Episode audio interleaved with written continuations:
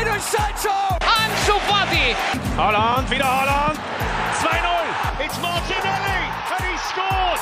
Mira, mira, mira, mira, Lemar para Joao Félix! Golazo! C'est bien fait Oh, le doublé Le doublé pour Ryan Cherkit Force to finds Odegaard. Martin Odegaard! The opening goal! Bonsoir à tous, j'espère que vous allez bien les amis, que vous êtes en forme. On a sorti évidemment son plus beau maillot de Stuttgart pour une émission spéciale Bundesliga. Très content de pouvoir faire un focus sur ce championnat. Alors évidemment, on l'a déjà évoqué par, par le passé, mais là ça fait plaisir puisqu'on va pouvoir revenir en détail là-dessus, en plus avec un super invité. Comme d'habitude, euh, je vois le chat, je vois vos questions, vos remarques, donc euh, n'hésitez pas si vous voulez euh, rebondir, si vous avez des questions pour mon invité, sur en savoir plus. Tout simplement, on va se pencher évidemment sur ce phénomène qui ne cesse pas, qui continue même de croître sur les jeunes joueurs français en Bundesliga qui s'éclatent. C'est vrai qu'on a vu une première vague qui était assez impressionnante, avec notamment Upamecano et Konaté, mais là on a encore voilà un, plus bel essor, même Nkunku. Là on a vu cette génération avec euh, notamment Matistel, Enzo Mio, Castello Luqueba, voilà celle de 2023-2024 qui, crève un petit peu l'écran. Et forcément j'ai envie d'en savoir plus sur comment est-ce qu'on peut expliquer euh, cette réussite totale des deux côtés et également se pencher un petit peu plus aussi euh, sur d'autres aspects du football allemand, peut-être un petit peu la formation le manque de numéro 9, pourquoi est-ce qu'il n'y a pas encore de gardien français en Bundesliga? Ça va être super intéressant de se pencher là-dessus au cours de l'émission. J'accueille de ce pas mon invité qui est présent, qui est en forme, et ça fait bien plaisir de recevoir Monsieur Patrick Guillou. Comment tu vas Patrick? Ça va, ça va, je te remercie. Il faut dire à nos auditeurs qu'on se tutoie parce qu'on se connaît d'une autre vie. Oui, c'est exactement ça. Et on dit pas ça parce qu'on a un club en commun, à savoir la Girondin de Bordeaux. Mais bon, je vais le dire quand même pour anecdote parce que c'est quand même très très drôle. On s'est croisés cet été en vacances, donc on a discuté pendant un petit quart d'heure à la fois de ce beau pays qu'est l'Italie, mais aussi de la forme de Saint-Etienne et de Bordeaux. Donc il y avait un peu du positif, du négatif. Et, et, exactement, c'était Albor Rebello, pour ceux qui connaissent pas un site de patrimoine UNESCO, où il y a une maison qui est réputée pour ses troulis. C'est ça, exactement. Patrick, tu es euh, consultant euh, Beansport. Euh, juste pour resituer, j'imagine que toi, la trame internationale, ça te permet un petit peu de, souffler. Est-ce que tu peux rappeler un petit peu ton, ton, quotidien, justement, de consultant, de commentateur auprès de Jean-Charles Sabatier? Oui, ça fait 20 ans qu'on commente désormais ensemble. Notre premier match, c'était un Bayern Borussia Dortmund et on a fêté nos 20 ans lors du dernier Classiqueur et la victoire du Bayern 4-0 sur la pelouse de, de Dortmund et, le, le, 4, le 4 novembre. Mais euh, voilà, euh, avec Jean-Charles, euh, il a été d'une aide très très précieuse quand j'ai débuté en tant que consultant parce qu'il a amené la rigueur germanique dans ses commentaires. Il attendait exactement la même exigence de son consultant, c'est-à-dire qu'il souhaitait pas de moi que j'arrive les mains dans les poches et que je me serve de mon passé de joueur pour sentir certaines sensations, mais aussi avoir un travail sur le plan tactique, aussi qu'on soit complémentaire, aussi que je sois à l'écoute pour éviter euh, qu'on se marche euh, sur les pieds quand on, quand on commente et euh, que les rôles soient clairement répartis, juste comme ça, parce que ça fait 20 ans qu'on travaille ensemble. La plupart du temps, dès qu'on est aux abords de la surface de réparation, c'est pour Jean-Charles, dans les deux zones, défensive et, et, offensive. La plupart du temps, ce qui concerne l'émotion, c'est Jean-Charles faire vivre le direct. Et ensuite, moi, j'arrive sur le deuxième ralenti, sur les ballons arrêtés, sur un avant un corner ou une touche, pour apporter euh, ben, mon œil ou critique ou hyper positif sur une situation que j'ai pu voir. Ah, c'est ça, vous vous complétez euh, très bien et c'est vrai qu'en plus, bah, maintenant on vous identifie tellement bien à, à, la Bundesliga, au championnat allemand. Oui, mais, mais pas que, parce que parce qu'on a fait aussi des matchs de, de, qualification. Par exemple, on avait fait Moldé, Galatasaray. Ça nous arrive aussi euh, de faire, euh, quand on est à la Coupe du Monde ou quand on est à l'Euro aussi, les, équipes, euh, des, équipes qui, qui, sortent un petit peu du lot, alors qu'on connaît, ou on connaît les stars de certaines, de certaines équipes, mais, mais, euh, mais parfois quand euh, il s'agit de, de, bosser de façon plus approfondie, on, on, relève ça comme un, comme un challenge. Moi, pour, pour vous dire tout à l'heure, euh, quand tu me demandais tout à l'heure comment, comment ça se passe en tant que consultant, un match de, de Bundesliga, je le prépare même si je connais tous les joueurs quasiment par cœur. Euh, je le prépare pendant 3 à 5 heures. Euh, un match de Ligue des Champions, je le prépare pour, pendant 6 à 9 heures. Et ensuite, euh, pas, c'est pas avec, euh, avec Jean-Charles, mais c'est avec d'autres journalistes. Quand je fais la Cannes ou la Copa, euh, ça m'arrive de passer 15 ou 20 heures sur, sur les deux équipes pour préparer un match. Donc voilà, je ne me sers pas de mes de mes acquis. J'ai quelques, j'ai un squelette, sur lequel je viens greffer mes infos. et puis après, j'essaye d'enrichir avec les conférences de presse d'avant, d'avant-match, de post-match, avec beaucoup de travail de lecture aussi en plus de mon travail d'écriture, pour essayer d'être le, le plus complet possible lorsque je commente. Euh, je ne supporte pas, c'est quand même un challenge personnel, je ne supporte pas que euh, ceux qui sont devant leur télé, je considère qu'ils sont des experts. Pour venir voir un match de Bundesliga, je considère que ce sont des passionnés, mais ce sont aussi des experts et qui ont le droit d'avoir euh, un niveau d'information à la hauteur de leurs exigences. Et c'est pour ça que je ne supporte pas qu'éventuellement ils, en chassent, ils, en chassent, ils en sachent plus que moi. Et c'est pour ça que même pendant les matchs, il m'arrive de garder mon compte euh, X euh, en, branché pour éventuellement communiquer en direct, parce que ça m'arrive aussi de faire des bévues, ça m'arrive aussi de donner la mauvaise information ou peut-être avoir été mal compris euh, quand, quand je commente. Et donc c'est pour ça que ces échanges interactifs, même durant les matchs, j'y tiens. Ah non, non, mais comme le dit Soso Chat, euh, impressionnant au niveau de préparation, 15-20 heures pour, euh, pour un match. On, sent que tu aimais euh, bah, beaucoup du tien. Je voulais revenir sur un autre aspect. Alors évidemment, tu as été aussi joueur. Et alors voilà, il y a des supporters des Verts qui te saluent dans le chat, qui sont très contents de te voir parmi nous. Tu as également joué à Sochaux. Tu as démarré ta carrière en Bundesliga. Moi, tout simplement, je voulais savoir, quand tu as démarré ta carrière de joueur, notamment à Borum, c'était quoi le championnat allemand à cette époque-là, fin des années 80, début des années 90 À quoi ça ressemblait au niveau je sais pas moi, de l'ambiance, du jeu, de la tactique? Alors les, deux premiers souvenirs comme ça, euh, alors euh, il faut dire à, nos éditeurs qu'il y a une partie des questions qui sont euh, qui m'ont été envoyées parce que je l'ai demandé pour préparer aussi l'émission consciencieusement. Et là, c'est une question que j'ai pas préparée. Et donc c'est pour ça que ça me permet de répondre comme je ressens, mmh. sans calcul. Les, deux premières impressions que j'ai, c'est la première d'abord au niveau des ambiances, c'était impressionnant, moins que ça l'est aujourd'hui, mais surtout c'était très violent. C'est-à-dire qu'on est dans les années 90, euh, euh, il y, a, la réunification, euh, la chute du mur de Berlin, la réunification, mais il y a surtout le mouvement Huls qui, est très présent en Allemagne, notamment les, hooligans, pardon.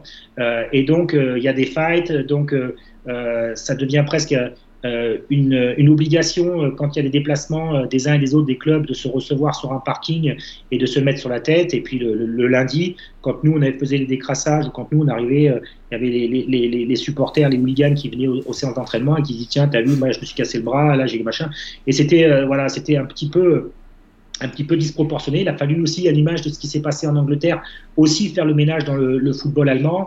C'est arrivé au fur et à mesure avec des mesures euh, très très fortes, avec des encadrements très très forts, mais pas que, avec une responsabilisation des groupes de supporters, avec des fan projects en, en Allemagne. Et on a essayé euh, euh, de, le club d'échanger constamment avec le, le, les groupes de supporters pour que eux fassent leur police et que ceux, eux soient aussi auto-responsables. Ça, c'est très, très, très, très important en Allemagne. C'est que bien sûr, il y a eu euh, de la prévention, bien sûr, il y a eu euh, aussi euh, les, les, les, les, meneurs qui, ont été, qui ont été écartés, les meneurs des mouvements violents, hein, je parle, hein, qui ont été écartés, et ça a un peu, ça a un peu voilà, rendu les choses plus, plus, plus sympas il y, a, deux choses aussi euh, euh, qui rentrent en, considération. C'est euh, le, comment s'appelle l'élan populaire que l'on connaît aujourd'hui ne l'était pas quand, quand je jouais. C'est-à-dire qu'on était plutôt sur une phase de, déclin parce que le football que les gens souhaitaient ben, ne correspondait plus à, un football spectacle, un football c'était très très défensif. C'était c'était pas agréable à voir ni pour le spectateur ni pour le téléspectateur. Plus les mouvements de, pseudo-supporters qui se mettaient sur la courge. Donc, du coup, il y a une révolution de palais. Il y avait une équipe aussi euh, de la National Mannschaft qui était euh, vieillissante, euh, Coupe du Monde 98, plus le championnat d'Europe 2000, avec une élimination, je crois, contre la Croatie. Et, derrière, il y a eu une vraie révolution de, palais, une vraie prise de conscience de la fédération, de la DFB, la fédération allemande, de la Ligue, des clubs, des Landes, pour savoir comment préparer au mieux et dans quelles conditions la Coupe du Monde 2006, euh, qui a été une vraie vitrine, qui a été euh, vraiment un effet loupe avec le Made in Germany tel qu'on le connaissait.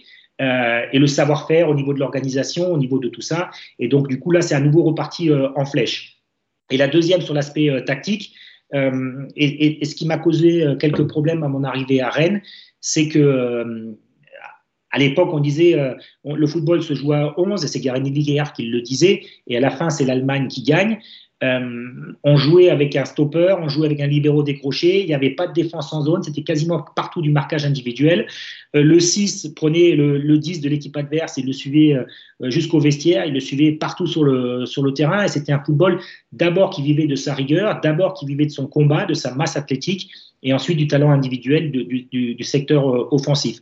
Voilà, pour résumer, j'ai fait très très long, mais pour résumer, mes images que j'ai quand je joue, c'est la violence, et puis euh, des systèmes euh, hyper, euh, hyper rigoureux où on est dans, quasiment dans l'individuel sur tout le terrain, ce qui rend le joueur responsable, parce que si ton joueur marque, ça se voit, c'est pas la faute de quelqu'un d'autre. Donc, quand je suis arrivé à Rennes, il y avait un changement complet, pour moi, avec Michel Le Millénaire et une défense en zone. Et, tu te doutes bien que souvent, sur les premiers buts encaissés par le Stade Rennais, quand on fait l'année en D2 et qu'on remonte, je crois que sur les, sur les 8 buts, sur les 8 buts qu'on concerne en début de championnat, je suis responsable de 6 buts par un mauvais alignement. Et derrière, j'ai fait 3, euh, mois en réserve pour refaire une formation accélérée avec Yves Colleux. Et je suis revenu sur la deuxième partie de saison et j'ai pu lâcher mon poste.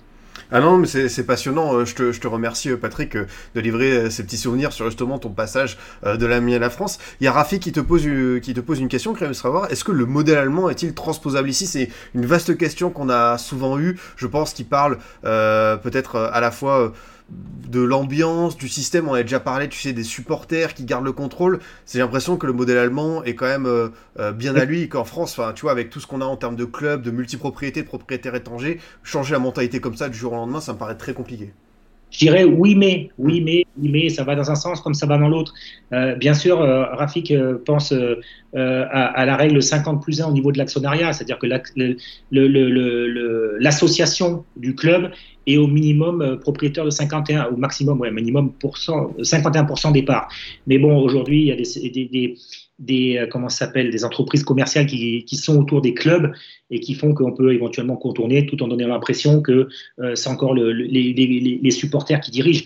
Mais c'est vrai qu'un club comme le Bayern, euh, par exemple, est obligé de faire une assemblée générale, est obligé de dévoiler ses chiffres, d'être validé par les membres. Et passé, ça s'est passé dimanche, je crois, avec le chiffre d'affaires le, le, plus conséquent que le Bayern dans son histoire n'a jamais connu. On est à plus de 800 millions, entre 800 et 900 millions de chiffre d'affaires. Hein. Donc, euh, donc euh, voilà, c'est impressionnant. Mais euh, les dirigeants vont défendre son bilan dans une assemblée générale devant, devant l'ensemble des, des, associés, des membres, des, membres voilà, du, euh, donc, donc euh, voilà, mais, mais c'est impressionnant parce que ça, ça se joue pas. Euh, et, j'ai beaucoup de respect pour toutes les associations et le milieu associatif. Hein. J'ai été moi-même élu à, Saint-Etienne, donc je sais ce que ça représente quand tu fais une association où tu as 50 personnes. Là, une salle de 50 personnes ne suffit pas. Hein. Quand tu fais des assemblées générales à Schalke, tu fais des assemblées générales à, Dortmund, tu fais des assemblées générales au Bayern, c'est entre 10 et 20 000 personnes qui viennent.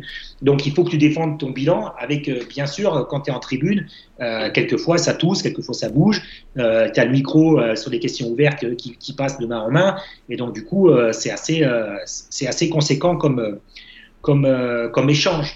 Est-ce que ça c'est possible? On, s'aperçoit que certains clubs veulent essayer de faire ça en France, du moins avoir au moins un représentant en tant que sociaux euh, dans, les, dans les conseils d'administration, dans les conseils de, surveillance.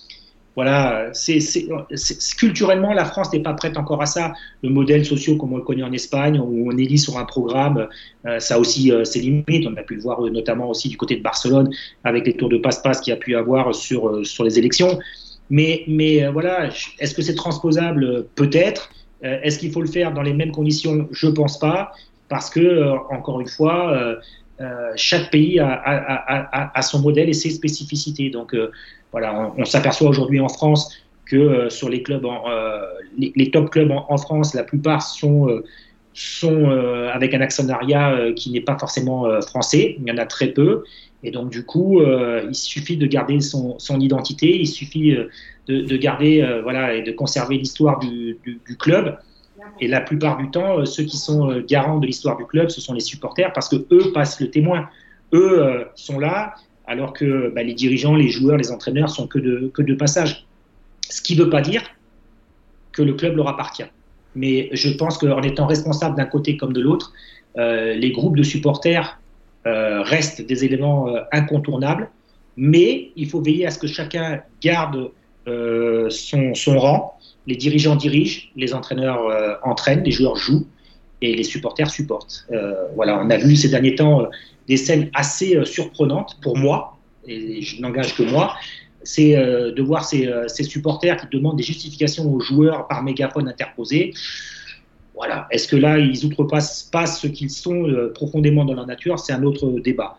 Euh, juste pour revenir encore une fois euh, à la règle 50 plus 1, des clubs en Allemagne, notamment comme Hanovre, et le président Kint essaye depuis des années à casser cette, cette, ce, point du règlement, ce point de cette juridiction, ou ce point d'achoppement, parce qu'il veut ouvrir aux capitaux, mais il veut, rester lui majoritaire. Donc ça casse un petit peu euh, tout, cet élan. Euh, voilà, moi, de rendre des comptes aux supporters, ça par contre, ça me paraît important. Ah, je, te, remercie pour cette présentation globale. En plus, tu as parlé euh, des assemblées générales du Bayern. On, voit à quel point ce club est grand, a des super joueurs, mais chaque assemblée, j'ai l'impression que tu vois, ça, ça les dirigeants, c'est assez animé, c'est vivant. Ça me paraît être assez, assez fort, tu vois, comme image à chaque fois. Mais parce que, parce que la plupart du temps, tu, passes sur des opérations de, com, euh, en France notamment. Euh, et, donc, du coup, le, supporter qui vient payer son abonnement, qui vient payer son maillot, qui vient payer euh, son écharpe ou peu importe, lui, il a toujours l'impression qu'il est un petit peu à l'extérieur et qu'il est mis devant le fait accompli. Et donc, à un moment donné, quand je parlais de ces opérations de com, tu, euh, pendant les trêves internationales, tu as toujours l'entraîneur qui va parler ou le président. Ça tombe toujours sur des périodes creuses où il n'y a pas de match parce que comme ça, on peut éventuellement euh, euh, faire passer la, pilule ou faire passer le message qu'on veut faire. Mais, aujourd'hui, il y a très peu de clubs en France qui, qui te disent on veut partir d'un point A pour aller à un point, un point C ou un point B, pardon, et on se donne deux ans ou trois ans parce qu'après, on y va sur cinq ans. Dans, le football, la vérité d'un jour n'est pas celle dans le main. Euh, quand tu es entraîneur, euh, quand tu as, un projet sur un an et demi, euh, tu es déjà content de l'avoir. Mais, mais c'est ça. Des, fois, il n'y a, pas de, a pas de cohérence dans, les, dans, les, dans la succession des projets ou dans la continuité des projets. tu prends un entraîneur pour. Je prends, je, prends pas de club, d'accord? Mais vous allez tout de suite comprendre ce que je veux dire. Tu prends un entraîneur dans un club X et tu te dis euh, là purée euh, il nous faut quelqu'un qui a de la poigne il faut quelqu'un qui a de l'expérience il nous faut quelqu'un qui euh, qui est un peu dur qui est un peu rugueux qui sait bouger les joueurs et puis dix mois après bah, tu vires ce, cet entraîneur parce que tu te dis bah, il a été un petit peu trop dur. Donc tu vas prendre complètement l'opposé de cet entraîneur. Et, dans le recrutement c'est pareil. C'est à dire que cet entraîneur rugueux il veut par exemple jouer à 3 derrière ou à 5 derrière. Donc il va choisir avec son directeur sportif bon nombre de joueurs pour espérer euh, mettre en place ce qu'il veut, ce veut mettre au niveau du, contenu et du au niveau du schéma tactique. Puis l'entraîneur qui est un peu plus gentil mais qui veut une défense à 4 ou qui veut une défense qui joue plus haut, ben, il va te dire c'est pas les profils. Donc du coup, tu vas recruter au mercato euh, hivernal des joueurs et puis tu vas empiler les joueurs comme des perles. Et puis après, tu vas être euh, voilà en, sureffectif et tu vas te essayer de te déposer et après tu crées des lofts et après voilà c'est toutes des conséquences logiques c'est un effet domino et un, domino qui tombe fait tomber l'autre jusqu'à jusqu'à ce que bah, le club tombe, le club va, va, en D2, le club est, est au bord de, la comment s'appelle de la de la ruine. Euh, voilà, on a vu euh, on a vu le Covid, il avait bon dos, on a vu Mediapro, on a vu euh, les différents plans qui ont été mis en place par par l'État pour, pour, pour maintenir à flot le football français. Là, ils sont tous pris un peu comme ça par la gorge parce que parce qu'ils ont aucune perspective et aucune lecture sur, euh, sur l'avenir par rapport aux droits télé. Donc on est à chaque fois en train de jeter euh, dans beaucoup de clubs la pièce en l'air parce qu'on n'a pas des actionnaires qui sont forcément capables de boucher le trou ou d'augmenter le, capital. Et donc du coup on espère à chaque fois que ça retombe du, euh, bon côté. Jusqu'à maintenant on n'a pas eu de faillite et de grosses faillites de clubs du football français en espérant que les droits télé soient, présents et ça veut dire au minimum 700 millions d'euros pour que les clubs n'aient pas trop de difficultés à passer l'obstacle. Ah, ça c'est sûr, ça la question épineuse des, droits télé, on, va y venir euh, en, Ligue 1, on va voir un petit peu à négocier. Oui? Pardon, juste, juste encore une fois, les droits télé, euh, le Bayern en vie, euh, et, sont, ils, comprennent que pour avoir un championnat national fort, il faut que les autres tous aussi un peu plus des droits télé. Alors, le différentiel il est assez conséquent hein. entre une équipe comme le Bayern qui gagne 90-95 millions d'euros par an de droits télé et une équipe comme Darmstadt ou Heidenheim qui prend 34 et 38, 38 millions d'euros. Voilà, c'est par trois, donc le, gap il est assez conséquent. Mais, mais derrière, le Bayern aujourd'hui, en fonds propres, je crois qu'ils sont à plus de 500 millions ou 550 millions de fonds propres. C'est-à-dire que même si ils ont une difficulté, eh ben, ils ont quand même un coussin et je suis pas sûr que beaucoup de clubs en France aient ce coussin-là. Euh, le, Bayern, quand ils font le transfert de Harry Kane, ils n'ont pas besoin de passer par une banque. Hein. Alors après, l'amortissement, il est différent, mais, mais le, Bayern est capable de sortir les 100 millions d'euros euh, comme ça, cash de ses, de ses, de ses fonds propres. Quoi. Ah, voilà. non, c'est vrai. Voilà. C'est vrai. On a, vu, on a vu en plus l'évolution du Bayern justement qui était capable de mettre des montants de plus en plus forts euh, sur le marché. Justement, euh, Patrick, euh, je voulais venir avec toi sur le sujet principal de cette émission, la Bundesliga et les jeunes joueurs français. Toi qui du coup commence ce championnat depuis 20 ans, comment est-ce que tu as perçu ce phénomène de voir petit à petit plein de joueurs français? Alors évidemment, il y en a eu qui ont été, tu vois, des éléments forts comme voilà, Yohan Mikou, Lizarazu, Sagnol, Ribéry, Ismaël, etc. Et là, d'un coup, on a eu vraiment des jeunes joueurs français, on a aussi vu des jeunes joueurs anglais, mais là, vraiment, c'est un phénomène qui persiste, j'ai l'impression, depuis 16, 6, 7, 8 ans. On a vraiment euh, ces jeunes joueurs euh, tricolores euh, qui, s'imposent en championnat allemand. Alors, il y, a, plusieurs raisons. D'abord, c'est bien de rappeler quand même une histoire, même s'il y a eu Gilbert Gress, même s'il y a eu Didier Six, même si, comme tu l'as dit, il y a eu Jean-Pierre et, d'autres joueurs. C'était important de fixer quand même dans, dans l'évolution des mentalités en Bundesliga que très rarement, le footballeur français, dans l'histoire de la Bundesliga, avait, euh, avait déçu. Euh, à chaque fois qu'un club allemand allait chercher, euh, allait chercher un, un joueur français, j'ai pas, pas, pas souvenir qu'il ait, ait été mauvais ou qu'il n'ait pas répondu aux attentes. Ensuite, effectivement, dans l'histoire, dans l'histoire allemande, il y a aussi, il y a aussi eu quelques changements. c'est vrai que en Allemagne, on est euh, très attentif sur, le, sur la maîtrise de la langue, sur la maîtrise de la langue de Goethe. Euh, et donc, euh, ça a souvent été un point d'achoppement chez les dirigeants de prendre des joueurs qui ne savaient pas forcément bien parler allemand. Donc, cette barrière, elle a été, elle a été, elle a été cassée.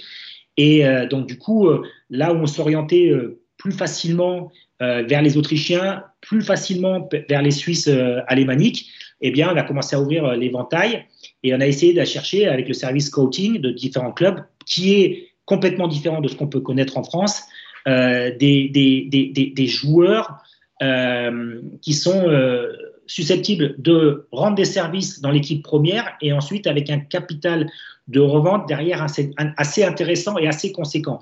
Et j'en parle parce que, mis à part Matistel, beaucoup de joueurs au Bayern étaient des joueurs confirmés quand ils arrivaient au Bayern. C'est pour ça que j'ai dit mis à part Matistel. Euh, derrière, le, service de scouting en, Allemagne, c'est généralement euh, entre 5 et 15 personnes par club qui peuvent travailler euh, sur les potentiels recrues. ça commence, et pour l'avoir connu à Wolfsburg, ça commence en U15, U16. Ça demande à chaque fois à un représentant du service scouting d'aller sur, sur les grands tournois ou les grandes rencontres internationales. C'est-à-dire que ça commence par le tournoi de Toulon, ou ça peut tournoi de Montaigu, ça peut aller euh, être un match de l'équipe de France à Clairefontaine, et, euh, et, ce service scouting euh, vient, vient faire son job. et ensuite, ces joueurs-là sont déjà notés. Voilà. Et ensuite, par rapport à, leur grille, par rapport à leur profil qu'ils essaient de trouver, c'est de savoir si ils sont quel, est le capital de le potentiel de développement, mais s'ils sont en temps s'ils ont des temps d'avance sur ce qu'ils ont l'habitude d'avoir ou de voir dans, depuis, depuis trois ou quatre années ou cinq années d'expérience. Donc, euh, euh, ensuite, ils cherchaient des profils de joueurs de D2 euh, qui, très jeunes, 18, 19 ans, 17 ans, jouaient en équipe première, Sochaux, Valenciennes, tu citais tout à l'heure Upamecano ou Ibrahima Konaté, Lacroix à, à Sochaux, on, on, peut y aller au fur et à mesure. Et euh, sur les sélections U17, U18, U19, savoir comment ils évoluaient, comment ils se comportaient aussi en équipe euh, première. Ensuite, il faut savoir que généralement, euh, ce service scouting, ils envoient, une fois qu'ils sont chez les pros, pendant une dizaine de jours, entre une semaine et dix jours, un responsable du, du, service scouting, une personne du service scouting, à Sochaux, à Valenciennes, pour voir comment, euh, quand les caméras sont éteintes et les micros sont éteints, comment le gamin se comporte dans les séances d'entraînement. D'accord? Ça, c'est primordial pour savoir si euh, aussi, aux séances d'entraînement, il, est euh, il est valeureux, si euh, respecte, s'il jette les bras en l'air, si il arrive avec 10 minutes de retard. Et, et ce sont des, juste des petits détails, c'est juste des petits détails, mais c'est noté. Et, et, de savoir notamment aussi au niveau du comportement, à la perte du ballon, comment il se comporte. Et puis après, même s'il y a un travail de vidéo qui est fait, même s'il y a un travail de l'agent qui est fait, le meilleur, le meilleur informateur, c'est qui pour toi? Je pose la question comme ça, le meilleur informateur pour toi, quand tu vas visiter un club à l'entraînement, c'est qui? Le meilleur informateur quand tu vas visiter un club, euh, ça, ça sent la question piège. non, c'est une question piège. Elle est tellement évidente. Elle est tellement évidente que tu n'as pas la réponse. J'aurais dit le joueur lui-même, mais je sais pas du tout. Pas du tout. Ce sont les retraités. Ok. Si tu veux avoir l'info sur un joueur à 100%, tu vas voir les retraités qui viennent tous les jours, qui vont, qui pleuvent à Bordeaux, à Saint-Etienne, à Valenciennes. Ceux qui sont toujours là, et quand, le, quand, le, quand les séances sont ouvertes, parce que c'est de moins en moins conséquent, et qui arrivent et qui te disent, bah, lui, il donne tout, ah, lui, c'est un feignant, ah, ben lui, il est sorti, ah, ben lui, le machin truc. Eux, ils savent tout. Hein. Mm. Eux, ils savent vraiment tout, et donc surtout, ils n'ont pas d'intérêt. Ils n'ont pas d'intérêt à vendre le joueur, ils n'ont pas d'intérêt, ils te disent, ils te disent ce qu'ils pensent. Il faut en prendre et en laisser, et en fonction de, de, ce que tu vois, de, tes impressions à toi en tant que recruteur, eh bien, tu arrives à parfaire, à parfaire les choses. Ensuite, il faut louer euh, le travail de formation quand même euh, des, centres et la politique sportive qui est parfois mise en place sur la qualité tactique et sur la qualité technique euh, des, joueurs formés dans les centres de formation français. Et les, les, dirigeants de clubs ou les recruteurs sont rarement déçus par le comportement général tactique et technique des, joueurs français formés à l'école française. Là où ils ont plus d'interrogations, c'est sur l'aspect euh, psychologique, l'aspect mental, l'aspect euh, de, réaction, l'aspect euh, comment, ils, se comportent dans un groupe. Ça, c'est difficilement, difficilement palpable. Ensuite, il y a eu aussi en Allemagne une, révolution de, palais avec l'intégration de joueurs venant aussi de, de, de, la, colonie, de, la colonie, c'est pas le bon mot, mais de, la diaspora turque, mmh. euh, parce que, parce que euh, le football allemand est, proche, ou l'Allemagne était très proche de la, Turquie. Euh, voilà, un changement de, mentalité aussi par rapport à, ce qui a été mis en place. Et le football, le, football a été aussi à un moment donné un vecteur d'intégration. Donc, voilà, des joueurs entre guillemets dits de couleur. Il faut toujours mettre beaucoup de guillemets. On, est, sur un, chemin, sur un chemin. Mais pour moi, c'est tellement évident. Mais, mais, mais voilà, pour que ça soit pas mal compris, euh, on a ouvert, on a ouvert aussi les sélections à, des joueurs avec un profil euh, différent. Et donc, du coup, euh, voilà, les mentalités aussi ont changé en Allemagne avec un, regard complètement différent. Tu, sais, tout à l'heure, quand je disais, je parlais de ces, violences dans le football allemand. Euh, moi, je, me rappelle sur le papa de Leroy Sané, j'ai joué contre lui euh, euh, sous les Manzané, où l'accueil dans certains stades, il était d'une violence inouïe. Et donc, cette mentalité aussi des, joueurs qui arrivent avec une culture différente, avec un football différent, eh bien, ça a été un peu aussi plus, facilement approprié par, les joueurs et par les, supporters et par, par les clubs. Donc, du coup, euh, tous ces profils que je disais tout à l'heure, euh, euh, tous ces joueurs qui avaient 18, 19, 20 ans, qui avaient déjà entre 50 et 100 matchs pro à leur actif en, Ligue 2 en France ou peut-être même un peu moins en Ligue 1 en, France, eh bien, dans le plan de carrière qui a été fait avec eux, ils avaient la possibilité de venir en Allemagne et d'avoir du temps de jeu ce qu'un autre club français ne pourrait pas leur proposer, ou ce qu'un un, gros club anglais ne peut pas proposer, voire même garantir. Euh, donc, euh, donc, du coup, euh, les exemples sont frappants dit, de, de Upamecano et de, et parce que ils arrivaient dans un club en pleine évolution, euh, ils ont très rapidement été titulaires. Ils ont permis à ce club aussi de grandir et de franchir une marche supplémentaire. Ils ont eu euh, la vitrine aussi de la Ligue des Champions qui leur a donné euh, une aura complètement différente. Et puis on s'est dit, bah, voilà, ça marche avec ces deux joueurs, ça peut marcher avec d'autres.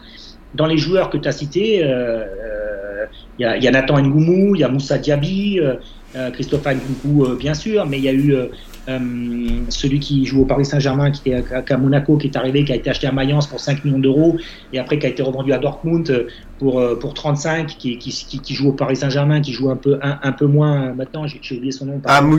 non, pas Moukele. Non, non, pas Moukele. Ah, euh, Diallo Diallo, Diallo, par- merci beaucoup. Euh, pardon, mais, mais, euh, mais voilà, c'est des, c'est des joueurs qui, euh, euh, euh, qui ont trouvé du temps de jeu et dont, aussi, il faut le souligner aussi, les Allemands ont été capables de mettre un peu d'oseille sur la table. C'est-à-dire qu'un joueur que tu vas acheter, euh, qui, a, qui a 50 matchs en Ligue 1 ou 50 matchs en Ligue 2, que tu vas acheter 10-12 millions d'euros ou 5 millions d'euros euh, pour Mayence, je suis pas sûr qu'un club français ait cette volonté-là et surtout cette capacité financière derrière pour pouvoir acheter un joueur à, ce prix-là, parce que ça représente un véritable pari si tu n'as pas de plan de carrière avec lui, hein, euh, pour pouvoir le faire euh, progresser. Et en même temps, euh, comme ce sont des jeunes joueurs, il faut que malgré le fait que tu sois dans un sport pro et qui demande aussi des résultats, que tu acceptes que Konaté soit sur une situation euh, euh, dans l'alignement un peu derrière ou pas mécano et qu'il il enlève le hors-jeu et que tu concèdes le but. Tu acceptes aussi que Upamecano fasse une relance et qu'il perde le ballon dans sa relance et derrière ça fasse une but. Ce que, je veux dire, c'est que tu acceptes et que tu tolères aussi euh, que ces joueurs, parce qu'ils sont jeunes, euh, puissent faire des erreurs dans une rencontre qui vont te coûter des points, hein, qui vont sincèrement te coûter des points, mais par la suite, tu sais que derrière, tu vas être blindé parce qu'ils vont, normalement, si tu es pro, tu pas faire deux fois la même erreur, qui vont grandir et, grandir et progresser à une vitesse folle, et que du coup, ben, in fine, tu vas t'y retrouver. Et tu vas avoir Upamecano qui va signer au Bayern, et tu vas avoir euh, Konaté qui va signer à Liverpool. Mais ces exemples sont à, sont foison. Et, aujourd'hui, euh, ces jeunes-là qui viennent en Bundesliga ont cette responsabilité aussi de tenir euh, le niveau d'exigence aussi haut. Ah bah écoute, euh, pour, euh, pour commencer, euh, c'est c'est- c'est évidemment un, un large sujet et je suis très content de la réponse que tu as pu donner. Il y a Bensky qui cite aussi Mohamed Simakan qui est arrivé pour 10 millions d'euros.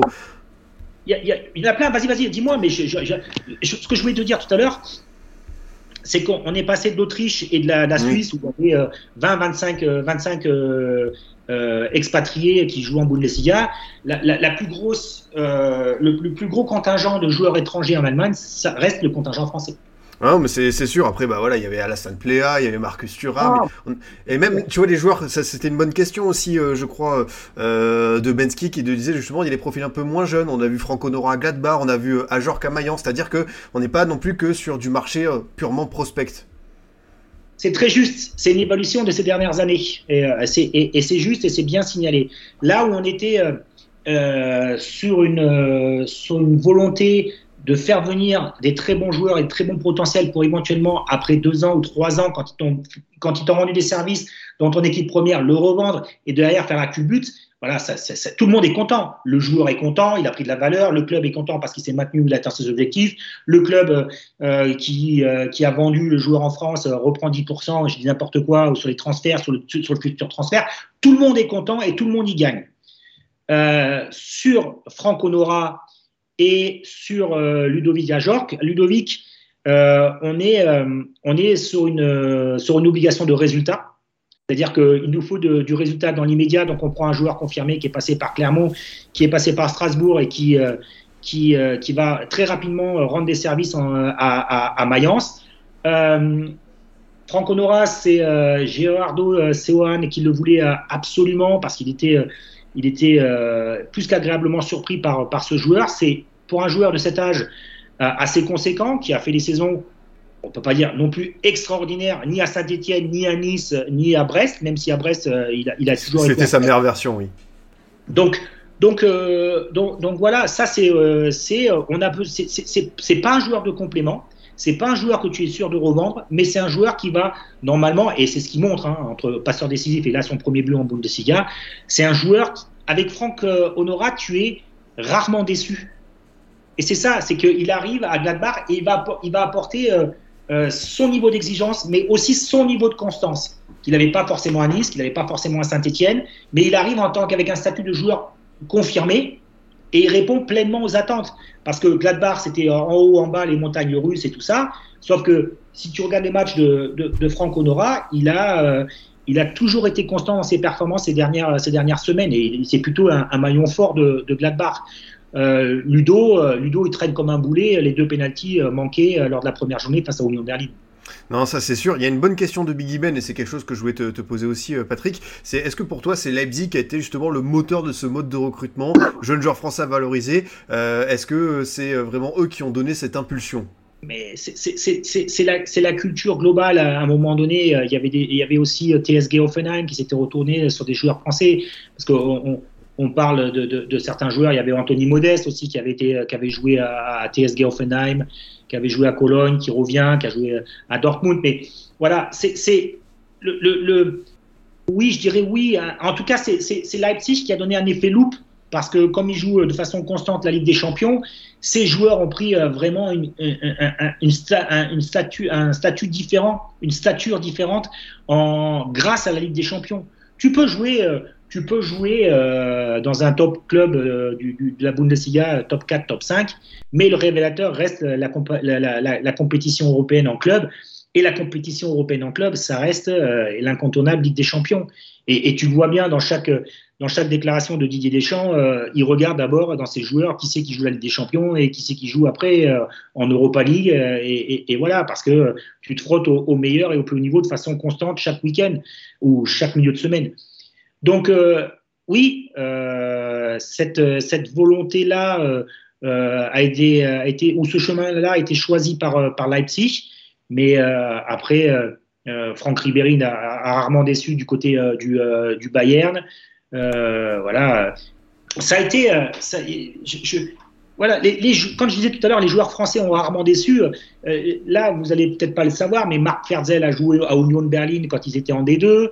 Euh, Antariaya, qui était formé à Sochaux, même si euh, il est euh, avec la sélection algérienne, il a été euh, phénoménal de, constance et, c'est un mec bien du côté de, du VfL Bochum. Fabrice Erec du côté de Cologne. Alors ça parle pas au, grand public aujourd'hui parce que parce que avec cette génération là de, téléspectateurs ou de supporters qui consomment aussi le foot, euh, ils comprennent pas toujours, euh, ils comprennent pas toujours euh, aussi l'évolution par rapport parce qu'ils n'ont pas le, le, le, point de, de, de référence. Mais, mais, mais c'est vrai que Leipzig a été a été en tout cas un précurseur. Ouais, parmi ces, ces, joueurs français que tu as cités, qu'on a un petit peu oublié en Bundesliga, je pense aussi, tu sais, à Jonathan Schmidt, qui a été pas loin de l'équipe de France à un moment en plus. Mais, mais, mais Jonathan, il joue maintenant avec son frère en Bundesliga, mais je, ils sont derniers, ils sont derniers en, en, en Bundesliga. Euh, je vais te reposer une, une question. Est-ce que tu sais, sans regarder sur Transfermarkt ou sans regarder, combien de matchs a, a Jonathan Schmidt en Bundesliga? Ah, je sais avec, que c'est, je sais que c'est quelque chose d'assez fou. Ouais. Je pense 350, 400. Alors ça, c'est euh, match pro. Mais le joueur, au moment où on se parle, le plus capé en Bundesliga, c'est Jonathan Schmid avec Augsburg, avec Offenheim et avec Fribourg. Et c'est pour ça que j'ai fait un petit clin d'œil la dernière fois parce qu'il lui en manque un. Il a fait 299 matchs en Bundesliga.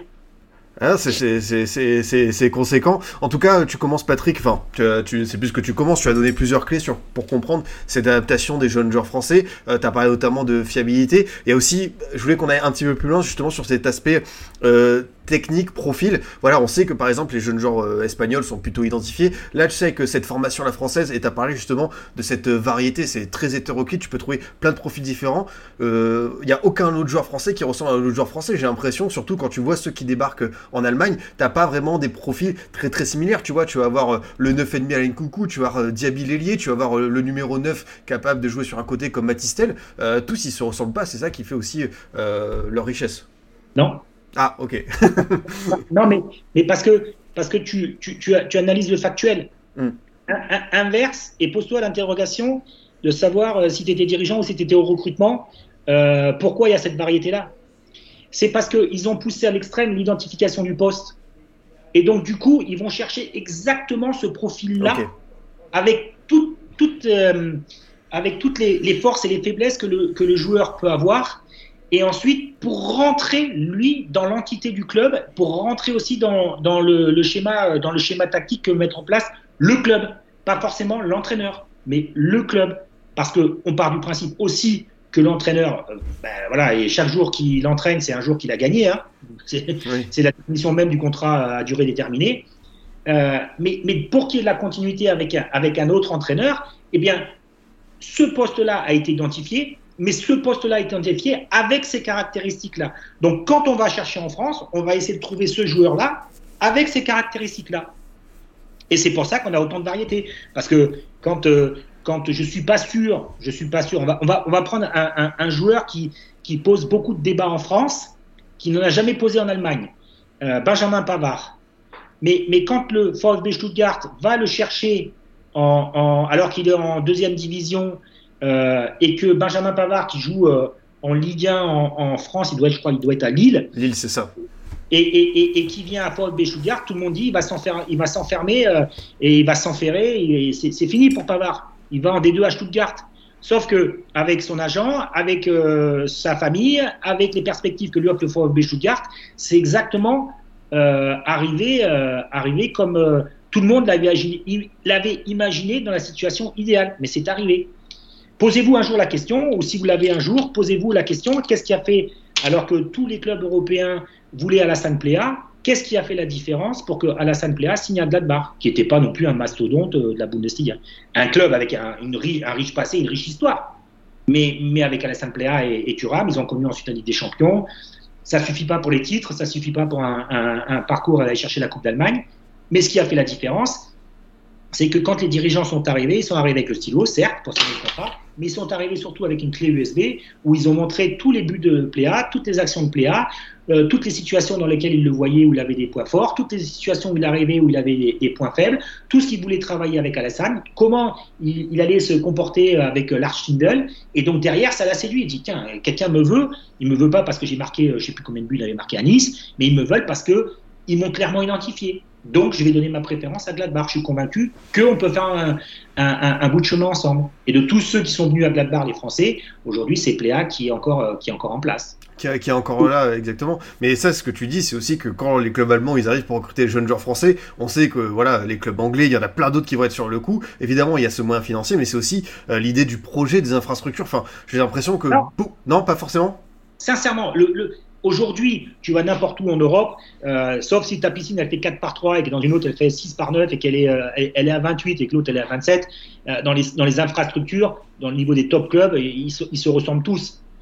Normalement, si tu es normalement et que tu réfléchis normalement avec tes agents, avec ton, ton club, avec ton oui, avec ton club aussi, mais avec, ton, avec ta famille, avec ton, avec ton agent, c'est quelle est la perspective que j'ai pour avoir du temps de jeu?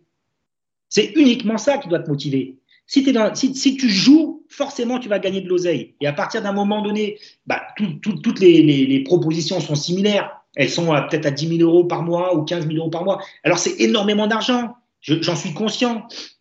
Mais derrière, c'est pas ce qui va faire la différence. Ce qui va faire la différence, c'est comment je m'inscris pour avoir du temps de jeu. Et ça doit être ça, quand tu es jeune joueur, euh, la principale interrogation qui doit te motiver. Euh, après, quand tu es avec Franck Honora ou euh, avec Ludovic Ajorc, le profil est différent et l'expérience est différente. Mais sur un jeune joueur, la question c'est de savoir combien de matchs je vais jouer par saison. Ouais, c'est ça, tu vas chercher des certitudes. Et justement, pour commencer, euh, Patrick, le, petit tour d'horizon des jeunes joueurs français qu'on voulait évoquer ensemble, je voulais que tu me dises d'abord, pour rester sur Leipzig, encore un défenseur central qui arrive, Castello Luqueba. En plus, c'était dans un été particulier, DNCG, Olympique lyonnais. Lui, comment tu vois son adaptation? Oui, euh, l'évolution va très très rapide. Hein, capitaine de l'équipe de France euh, Espoir. on a fait une interview ensemble euh, vendredi dernier. je l'ai trouvé mature, je l'ai trouvé voilà très très lucide, très lucide sur ce qu'il veut faire. Voilà, il est dans la lignée d'un club où il doit répondre aux attentes par rapport aux, exigences de, et de l'héritage de ou pas Mécano ou de l'héritage de, de, de Konaté. Euh, il a profité d'une situation euh, qui lui a été favorable, mais là, il a répondu présent, parce qu'au début de la saison, euh, euh, qui est incontournable, qui est le capitaine de l'équipe, se blesse.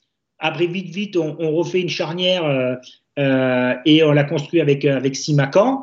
Et aujourd'hui, elle donne satisfaction. Leipzig se, se, se, se, qualifie, au moins sera européen pour, pour les mois de février, le mois de février prochain. Il est bon. Il est bon dans la relance. Il est bon à l'impact. Il est bon dans la façon de commander. Il est buteur. voilà, il, tout ce qui a été tout ce qui a été réfléchi et pensé sur, sur, sur ce joueur, est en train de, de, de, s'avérer euh, euh, conforme aux, attentes. Mais encore une fois, où ce jeune joueur se satisfait de ça et s'en contente et il est content et euh, quand il veut retourner à Lyon, il prend son jet privé, et, voilà. Ou lui se fixe d'autres objectifs et c'est l'impression que j'ai eue mmh. dans la discussion qu'on a pu avoir ensemble et que lui veut pousser le curseur plus loin et que euh, c'est autre que le vernis qui brille sur les ongles et qu'il a envie de, de marquer, euh, marquer le, le, football français. Bah écoute, euh, de toute façon, on a hâte de voir son évolution. Il y a Aurélien, supporter lyonnais, dans le chat, qui est, qui est désespéré de voir cette photo de Loukeba avec un, autre maillot. Et il y en a beaucoup qui, qui louent vraiment son, son, son duo avec, avec Simacan. Il y a une bonne question du Biki Ben, c'est qui le jeune joueur français qui, t'a, qui est arrivé en Bundesliga et qui t'a impressionné le plus immédiatement? Sur cette saison-là? Je pense all-time, enfin depuis, depuis que tu commentes. Non, mais l'évolution de Pavard, elle est, elle est, quand même sympa. Surtout, euh, il revient avec un statut de champion du monde au, Bayern. Et, voilà, il a une situation euh, difficile. Il monte avec Stuttgart, il redescend, il perd les matchs de barrage contre, contre Union Berlin. Euh, il fait la Coupe du Monde avec, avec la frappe de, de, de Bâtard ou la frappe de Pavard. Peu importe, il revient avec un statut de champion du monde. Donc ça, ça change complètement le regard que le vestiaire peut avoir sur lui. Il arrive avec un statut de champion du monde au Bayern. Hein. Et donc, donc du coup, c'est dans, dans l'évolution, c'est euh, énorme. Euh, Ribéry a marqué de son empreinte. Euh, on s'est régalé à voir, à voir ses facéties, à voir ses dribbles, à voir tout ça. Celui qui aime le foot aime, aime voir les, les Français réussir. Mais avant sa blessure, j'aimais bien Manu Koné, mmh. qui revient petit à petit, qui est revenu et qui s'est blessé au genou. On l'a lancé dans tous les grands clubs anglais, notamment Liverpool, et puis sa blessure l'a repoussé. voilà, le, le, le, le, le côté, le côté euh, euh, Sonny Boy d'un côté de Turam où il arrive, où il, euh, où il enchante par ses buts, par ses passes décisives. Il, invente une célébration après les matchs avec le poteau de corner. il y a la communion avec le public. Et puis après, il y a le, le, crachat sur un joueur de TSG Offenheim. Derrière, en Allemagne, ça, ça, ça, ne passe absolument pas. Donc, il, il, passe une longue période de difficulté. Il se blesse, il revient il reconquit le public pour avoir maintenant signé à, à, l'Inter. Non, des, exemples, franchement, j'ai pas d'exemples euh, comme ça qui, qui, sont plus retentissants que, que les autres. Parce que déjà, je ne veux pas manquer de correction à ceux que j'oublie en ce moment. Et c'est pour ça que mes yeux, vous les voyez, ils sont un peu vagues parce que je suis de au fur et à mesure que je discute des, des, des, des joueurs. Mais, mais euh, aujourd'hui, euh, les, les, les, Français, euh, par leur culture tactique, par ce qu'ils apportent au club, euh, par euh, certaines fois aussi des situations de, fantaisie, euh, apportent un vrai plus en Bundesliga. Euh, je parle encore une fois de Ribéry. Alors, euh, je sais sur les, réseaux sociaux ce qui s'est passé entre moi et Franck après Dortmund, tout ça. On a, fait le tour. Mais par exemple, c'est quand même le même, joueur qui est capable euh, de faire sourire Oliver Kahn après une célébration en Allemagne. Aujourd'hui, on voit les joueurs avec leur téléphone portable en train, quand ils ont gagné un match contre Monsolémine ou contre machin, en train de faire la, la, mimer ce qui peut éventuellement être fait. Mais, mais aux côtés du Bayern, même après une victoire, il ne fallait pas sortir le doigt de la couture. Quoi. Et Franck a apporté dans, cette, dans ce vestiaire, il est arrivé, il a dit, mais on ne fait pas la victoire ici. Et puis, il a amené tout le monde avec lui dans son, dans son sillage. Et, et, euh, et voilà, je, je, je, il y a eu le côté euh, très professionnel de Willy, il y a eu le très côté professionnel de Bichent, de Vallée, de, de Miku, Miku qui a, qui a été aussi un des, un des premiers à apporter une touche technique euh, en, en Bundesliga. Miku, euh, Miku, on avait fait un match de, Ligue des Champions avec, euh, avec, euh, avec lui. Il, arrive, il arrive encore aujourd'hui à Brême. C'est un dieu vivant. Ah oui. C'est un dieu vivant, c'est-à-dire que tout le monde veut s'arrêter pour lui soumettre un autographe ou une, photo, parce que c'est l'incarnation du beau jeu, c'est l'incarnation du doublé, c'est l'incarnation de, du joueur qui est capable de faire la différence à n'importe quel moment. Le Verder et Miku se sont superbement bien trouvés à cette époque. C'est pour ça qu'il ne faut pas être trop sur quel est le joueur qui, euh, ce sont euh, les joueurs français qui ont apporté une superbe image du football français en Allemagne. Ouais, c'est ça, euh, Johan Miku, l'idole de, Tony Kroos. C'est même, moi, j'avais souvenir de ce jubilé de Claudio Pizarro où Miku était entré en jeu, une ovation vraiment totalement folle. Mais, mais, mais, mais parce que ils ont marqué de leur empreinte vraiment l'histoire du Werder dans un premier temps, l'histoire de la Bundesliga, parce que aujourd'hui, quand on parle de doublé, euh, Miku en fait, euh, en fait, partie, fait partie du côté du, Werder, et ensuite dans la culture collective. C'est pour ça que à chaque fois, et je ne veux pas passer pour un boomer, hein, je ne veux pas passer pour un bouton de 50 ans qui dit mais le football, c'était mieux avant, mais il faut avoir aussi la culture euh, des clubs. Alors la plupart des, supporters ont la culture de leur club, mais, mais pour avoir un comment s'appelle un avis tranché sur, euh, sur un joueur et la façon dont il marque le club, il faut le voir dans sa globalité. Non, ça, je, je, te rejoins euh, totalement. Patrick, évidemment, un jeune joueur qui est incontournable sur ce début de saison parce que euh, chaque miette euh, qu'il qu gratte est utilisée à merveille, c'est Matistel. Alors, évidemment, il y a beaucoup, beaucoup de monde en attaque au Bayern, c'est difficile de le mettre titulaire. Toi, comment est-ce que tu vois cette euh, évolution? Parce qu'il est là depuis un an, mais là, sur ce début de saison, l'impression que chaque entrée, ça fait but ou passe D. Il est très euh, intelligent, il sait très très bien euh, exploiter chaque minute offerte par Thomas Tuchel. En plus, il y a eu l'équipe de France Espoir avec Thierry Henry. Très mature. acheter, quand je disais tout à l'heure, quels sont les clubs français qui sont capables d'acheter certains joueurs plus de 5 ou 10 millions d'euros? Il n'y en a pas beaucoup. Quel est le joueur ou quel est le club français qui est capable qui est le capable de, de d'acheter euh, un Matistel 35 millions d'euros, hein, je crois qu'il avait coûté, hein, mm. euh, du côté de, de, Rennes, il n'y en a pas beaucoup euh, non plus. Alors, ce que je disais tout à l'heure pour les autres clubs est aussi valable pour, pour Matistel et le Bayern, le profil identifié, les qualités identifiées, le plafond de verre, on ne sait pas jusqu'à où il peut aller. là où on ne sait pas, c'est comment un joueur de 17 ans est, est, est susceptible de réagir avec une indemnité de transfert aussi conséquente et le fait de signer au Bayern. Sauf que, voilà, moi j'ai fait plusieurs interviews sur, euh, sur, sur Matistel.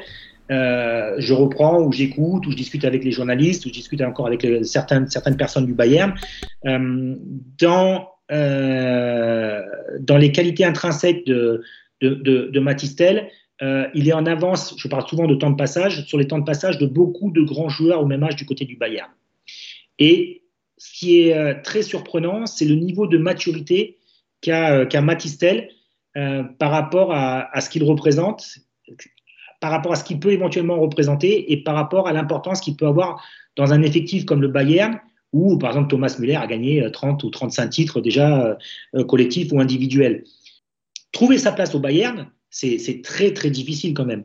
Grappiller du temps de jeu à 17 ans, c'est très très compliqué aussi. Être décisif, c'est encore plus compliqué. Après, il y a deux choses il a été décisif en Bundesliga, il a été décisif en Coupe d'Allemagne malgré l'élimination, il a été décisif aussi en, Champions League. C'est le regard que va lui porter, euh, Thomas Tuchel. Euh, Thomas Tuchel a fait deux, trois interviews où il dit euh, ben à chaque fois que je, lui donne du temps de jeu, même si c'est quelques minutes, il les bonifie et il me recrée un dynamique un dynamisme dans l'équipe et il est capable d'être décisif en tant que buteur ou passeur. Et donc, quelque part, c'est ancré dans sa tête à Thomas Tuchel que, de toute façon, il est content de jouer, il est content de jouer euh, 10 minutes et que je ne vais pas forcément le mettre titulaire et je préférais euh, faire jouer euh, Choupo-Moting euh, plutôt que, Matistel dans un premier temps.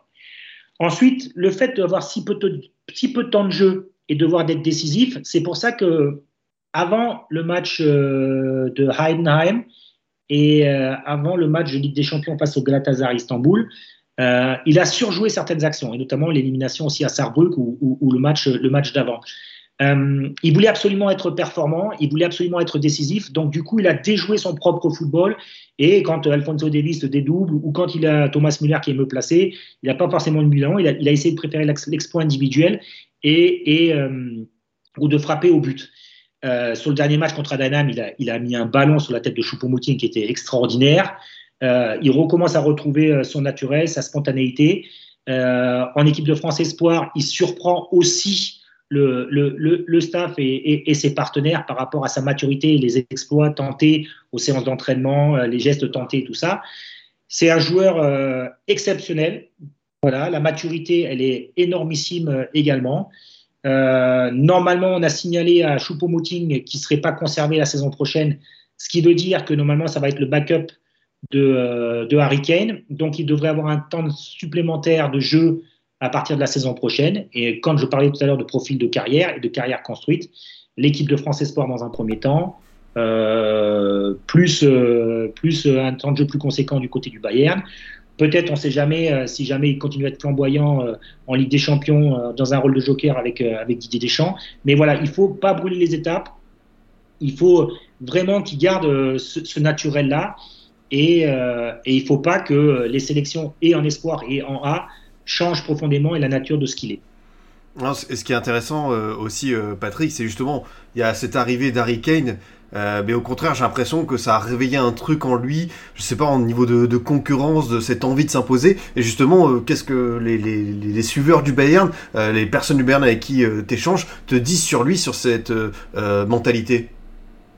Est-ce que pour toi, la, la, la, notation ou le mot buvard est, un, est quelque chose de péjoratif non, non, non, euh, moi ça me servait à l'école, donc euh, c'est utile. Parce que tu écrivais à côté de la feuille. Mais, mais, euh, mais lui, en tout cas, il, trouve toujours le, cadre. Non, il est buvard parce qu'il il est, il, est, il, absorbe les informations que lui donnent les, les, joueurs expérimentés. Il le prend en lui, il voit, parce que, voilà, et c'est pas faire insulte au, au, stade rennais, mais la qualité des joueurs du Bayern est quand même, on peut être d'accord avec ça, supérieure à celle euh, du, du, stade rennais. Et donc, euh, et donc derrière, le, fait de côtoyer à chaque fois des joueurs de top niveau avec l'exigence de top niveau, forcément, s'il écoute, s'il est, euh, s'il a cette volonté d'apprendre, forcément, il, bénéficiera de, toute l'expérience des joueurs qui l'encadrent, des entraîneurs, de la direction qui les encadre, qui l'encadre, pour espérer d'être le niveau qu'il a envie d'atteindre. voilà, j'ai vu dans une interview récente chez nos confrères de téléfoot qu'il s'identifiait énormément avec euh, Thierry Henry dans sa façon de rentrer, jouer côté gauche, rentrer, ouvrir le pied. Voilà, et c'est ce qui fait aussi euh, du côté du, euh, Bayern.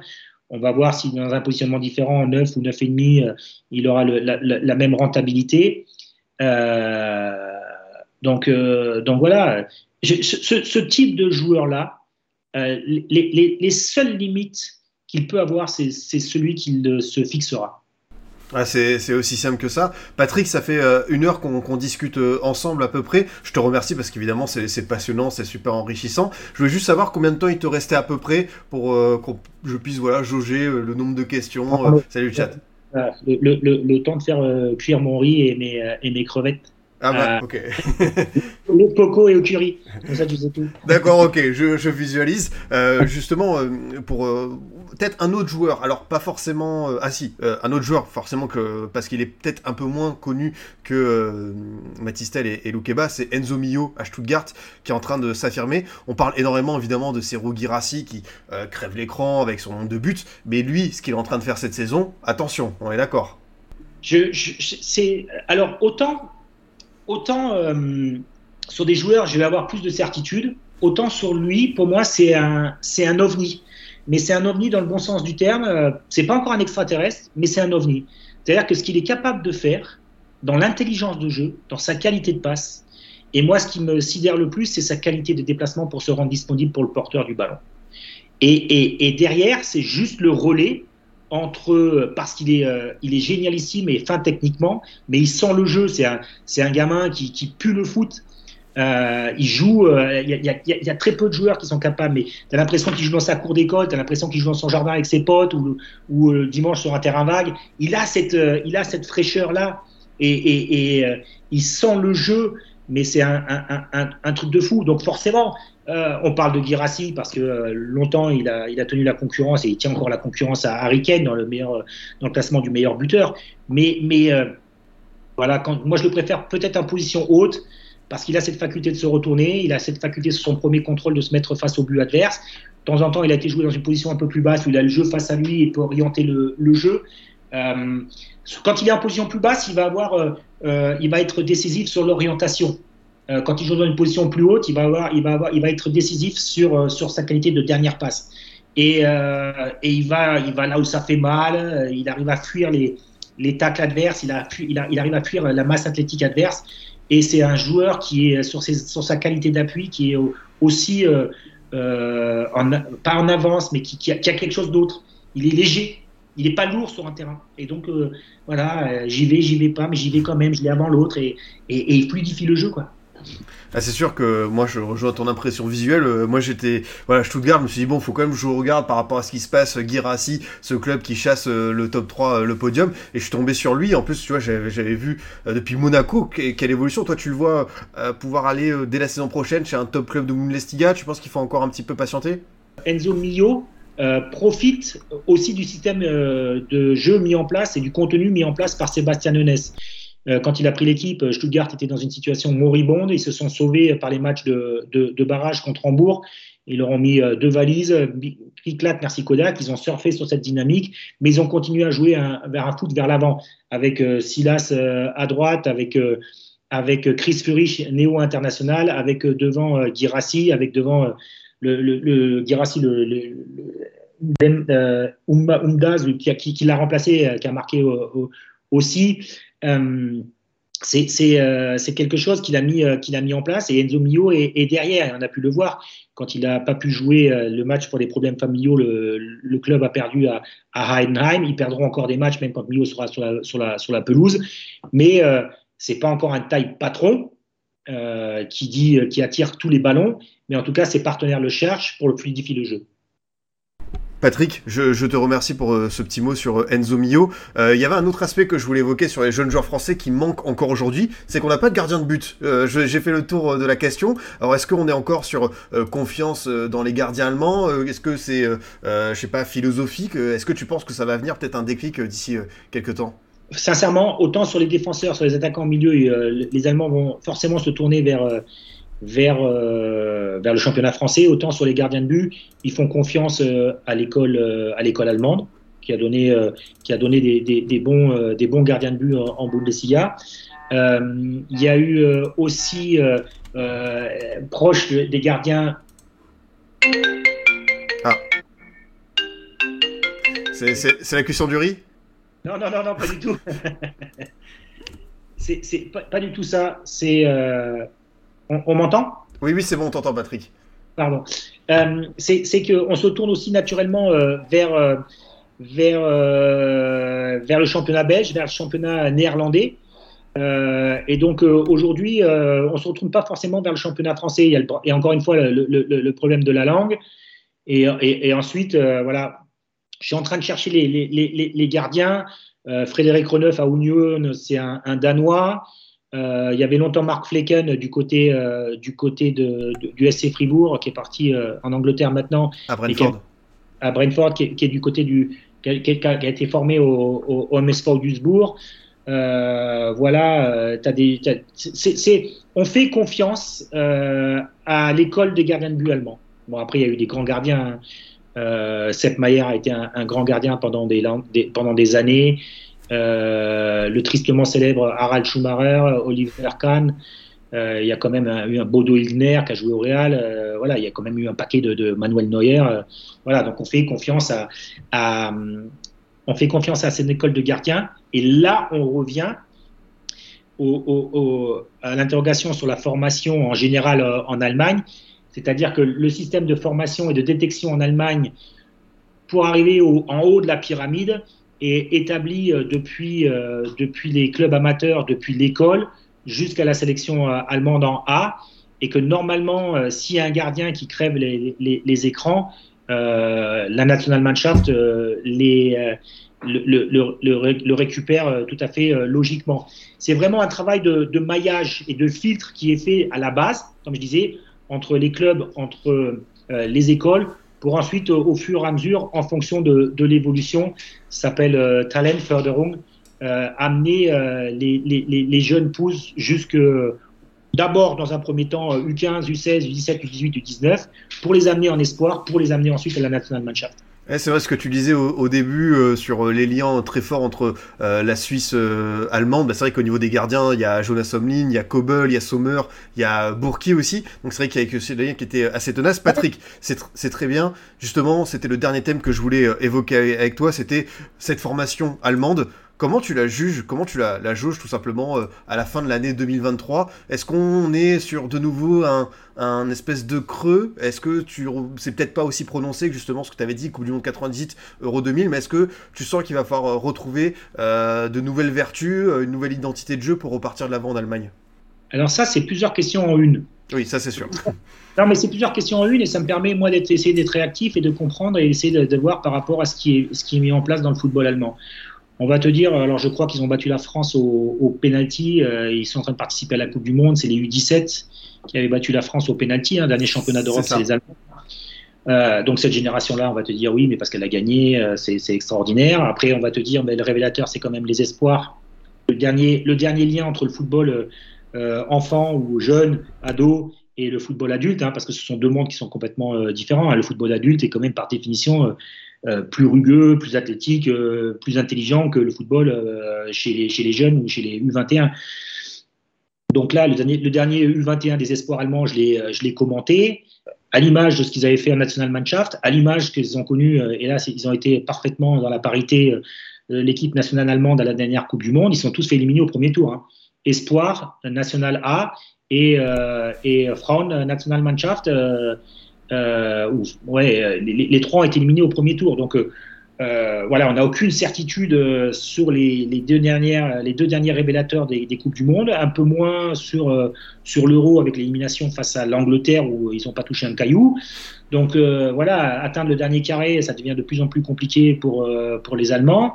Il y a l'euro il y a l'euro qui a été mis, euh, qui, qui, va avoir en, en 2024. Euh, il y a Hansi Flick qui était un dieu vivant euh, euh, parce que c'était le maître tacticien de, Yogi Löw quand ils sont champions euh, du monde au, au, Brésil en 2014. Et il gagne six titres en une année avec le Bayern.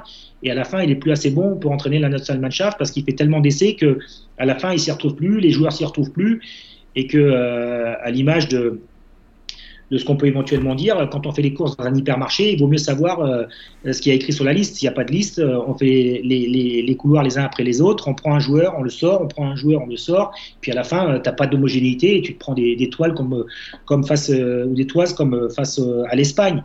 Donc aujourd'hui, avec Nagelsmann, eh bien, on, on, fait, on essaye de faire moins d'essais que ce qu'a pu faire Hansi Flick. Bon, les matchs ont été intéressants face au Mexique, face aux États-Unis. Là, il y a deux matchs euh, face à des, à des rivaux euh, où on arrivera à, peut-être un peu avoir euh, le vrai niveau de la Nationalmannschaft. C'est la Pologne, c'est euh, l'Autriche. Euh, voilà, aujourd'hui, il y a beaucoup euh, d'incertitudes concernant la Nationalmannschaft. Chez, chez les jeunes, c'est assez mitigé. Mais encore une fois, c'est pas parce que tu gagnes. vous avez pu voir les espoirs sur les quatre derniers championnats d'Europe avant, avant celui-là, là où les Anglais ont fait un triomphe. Euh, ils en avaient remporté, ou ils avaient fait trois finales sur les, sur les quatre derniers oui, championnats. Bon. Et, et, donc aujourd'hui, euh, voilà, on est, euh, on est face à une, une génération où, euh, où forcément euh, le foot c'est sympa, le foot ça permet de se faire reconnaître, signer des autographes, ça permet de gagner. Et je rentre dans le cliché exprès, hein, et vous comprenez exprès, exprès que je, grasse, je grossis le trait euh, des belles voitures, éventuellement des belles compagnes, d'aller faire le red carpet euh, quelque part et d'être reconnu. Mais le plus important, ça reste le prévert. Et je penserai toujours que à un moment donné, si sur le rectangle euh, tu es performant, non seulement tu gagneras des titres, et par, par définition, si tu gagnes des titres, par effet domino encore comme tout à l'heure, bah, tu gagnes de l'oseille. Ça oui, ça c'est une certitude. Dernière question, euh, j'affiche Youssoufa Moukoko, mais c'est euh, voilà, ça reste un jeune joueur. Est-ce que pour toi, euh, tu es inquiet aussi au niveau des numéros 9 en Allemagne? On a le sentiment que là aussi, je sais, non, pas forcément? Non, je, je sais pas, euh, mais encore une fois, ça c'est l'héritage Pep Guardiola.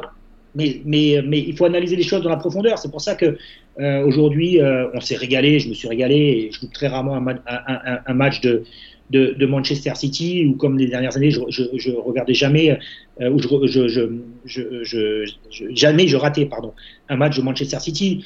Mais sauf que il a pris conscience aussi de jouer sans neuf, euh, ça avait aussi ses limites. Et il a toujours, euh, il a pendant de longues années voulu jouer sans neuf véritable, a joué qu'un neuf et demi, avec un 10 fuyant, avec Özil, avec au, au, au Bayern Mario Götze ou, ou avec d'autres joueurs, et pas avoir ce profil-là la Nationalmannschaft n'existe que, euh, ou n'a existé pendant longtemps que par son numéro 9. Euh, euh, et il y en a eu beaucoup, Horst Rubesch, Dieter Honneth, Gerd Müller, Mario Gomez, il y a toujours eu ce, Miroslav Klose, il y a toujours eu ce, joueur-là qui a, su faire la différence et qui a servi de point d'appui. En Allemagne, on parle de joueur cible, un Zielspieler.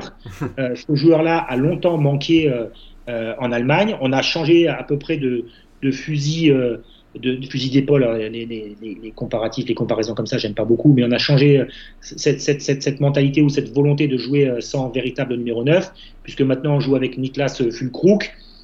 Euh, on voit que euh, Julian Nagelsmann est un peu dans l'urgence parce qu'il euh, appelle son meilleur partenaire depuis des années, Marvin Duksch, à, à, ses côtés pour ces deux matchs tout à l'heure que je disais, face à la Pologne et face à l'Autriche.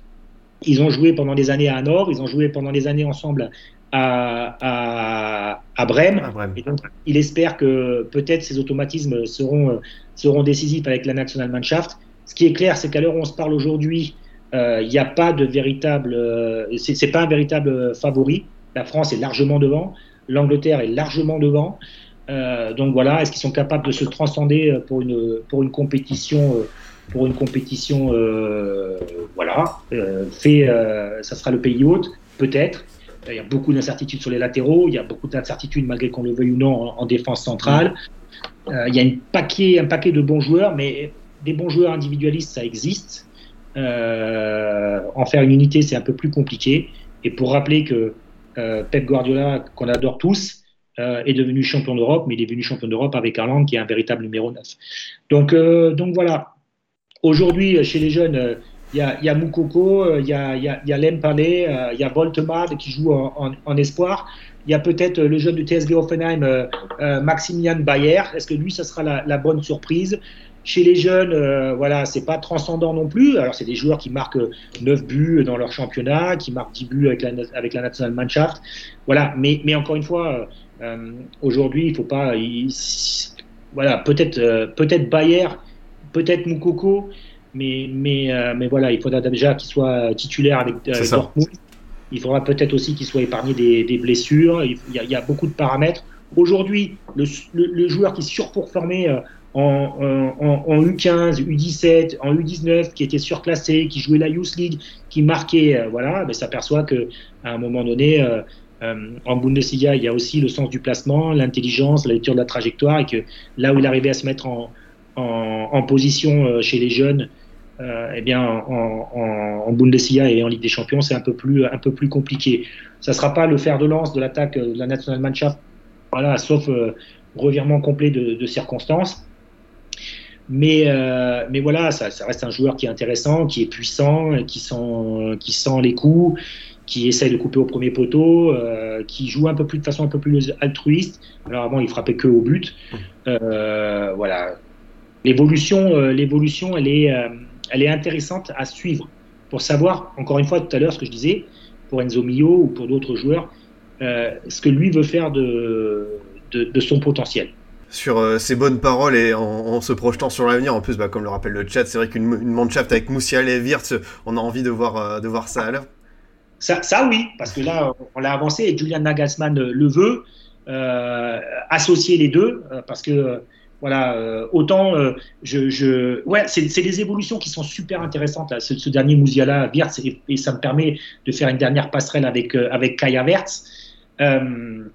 C'était le joyau du football allemand. C'était, euh, il jouait en 6, il jouait sur un côté, il jouait en 9, il jouait en 10, il était parfait. Et je vous dis, c'est un championnat qui lui correspond peut-être plutôt bien.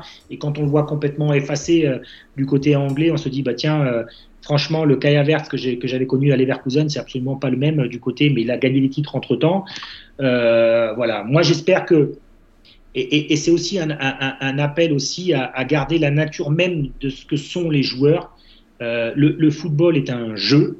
Euh, c'est le plaisir qu'on a euh, quand on est gamin de se retrouver euh, le dimanche matin, mais sans qu'il y ait de, résultats, sans qu'il y ait de pression, juste dans une cour d'école, de retrouver l'essence même de, ce qu'est le foot, à savoir un jeu et la responsabilité des joueurs professionnels, en ce moment surtout, et c'est pour ça que je milite pour ça, c'est de savoir la responsabilité qu'ont nos joueurs professionnels de tous les championnats euh, nationaux, première, deuxième division, d'apporter du plaisir aux spectateurs qui viennent au stade, aux téléspectateurs qui sont devant leur télé, pour oublier euh, avant, pour ne pas se projeter sur après, et pendant 80 minutes prendre du plaisir à voir deux matchs de foot. Ça, on est, on est totalement d'accord, surtout quand nos clubs euh, respectifs euh, sont, sont, en Ligue 2 et qu'on va au stade pour vivre ce genre d'émotion. On espère retrouver voilà, un petit peu les sommets, même si moi, comme je te l'avais dit, j'ai bien aimé la Ligue 2 sur la première année. Deuxième, c'est un peu plus compliqué. On verra pour la suite. En tout cas, merci beaucoup, Patrick, d'avoir passé euh, 7 heures et 20 minutes en ma compagnie. C'était super plaisant. Le chat te remercie aussi pour tes anecdotes, pour ton partage du football allemand. C'était vraiment très enrichissant. Je te remercie encore une fois. Je rappelle, consultant pour Beansport, on peut te retrouver sur les matchs de Bundesliga et de Ligue des Champions. Merci pour l'invitation. J'allais te dire tchuss, mais euh, juste pour te dire, mes prochaines vacances, elles seront très certainement dans les pays scandinaves. Peut-être qu'on se retrouvera là-bas. Bah écoute, on, ira se faire un petit, ouais, un petit match Malmö, Göteborg, pourquoi pas. J'adore Molde, cette équipe, elle est fantastique. bon, en tout cas, euh, merci beaucoup Patrick, vraiment, euh, c'était super. Pour ceux qui sont arrivés en cours d'émission, je rappelle, cette, ce podcast est disponible en version audio sur Spotify, Deezer, Apple, Google et SoundCloud. On est également désormais sur YouTube en replay vidéo, ça arrivera demain matin. Pareil pour le podcast. Et je n'ai plus qu'à vous souhaiter euh, une très bonne soirée. Merci beaucoup d'avoir suivi euh, ce formation FC euh, spécial Bundesliga avec Patrick Veillou. Au Wiedersehen. Tschüss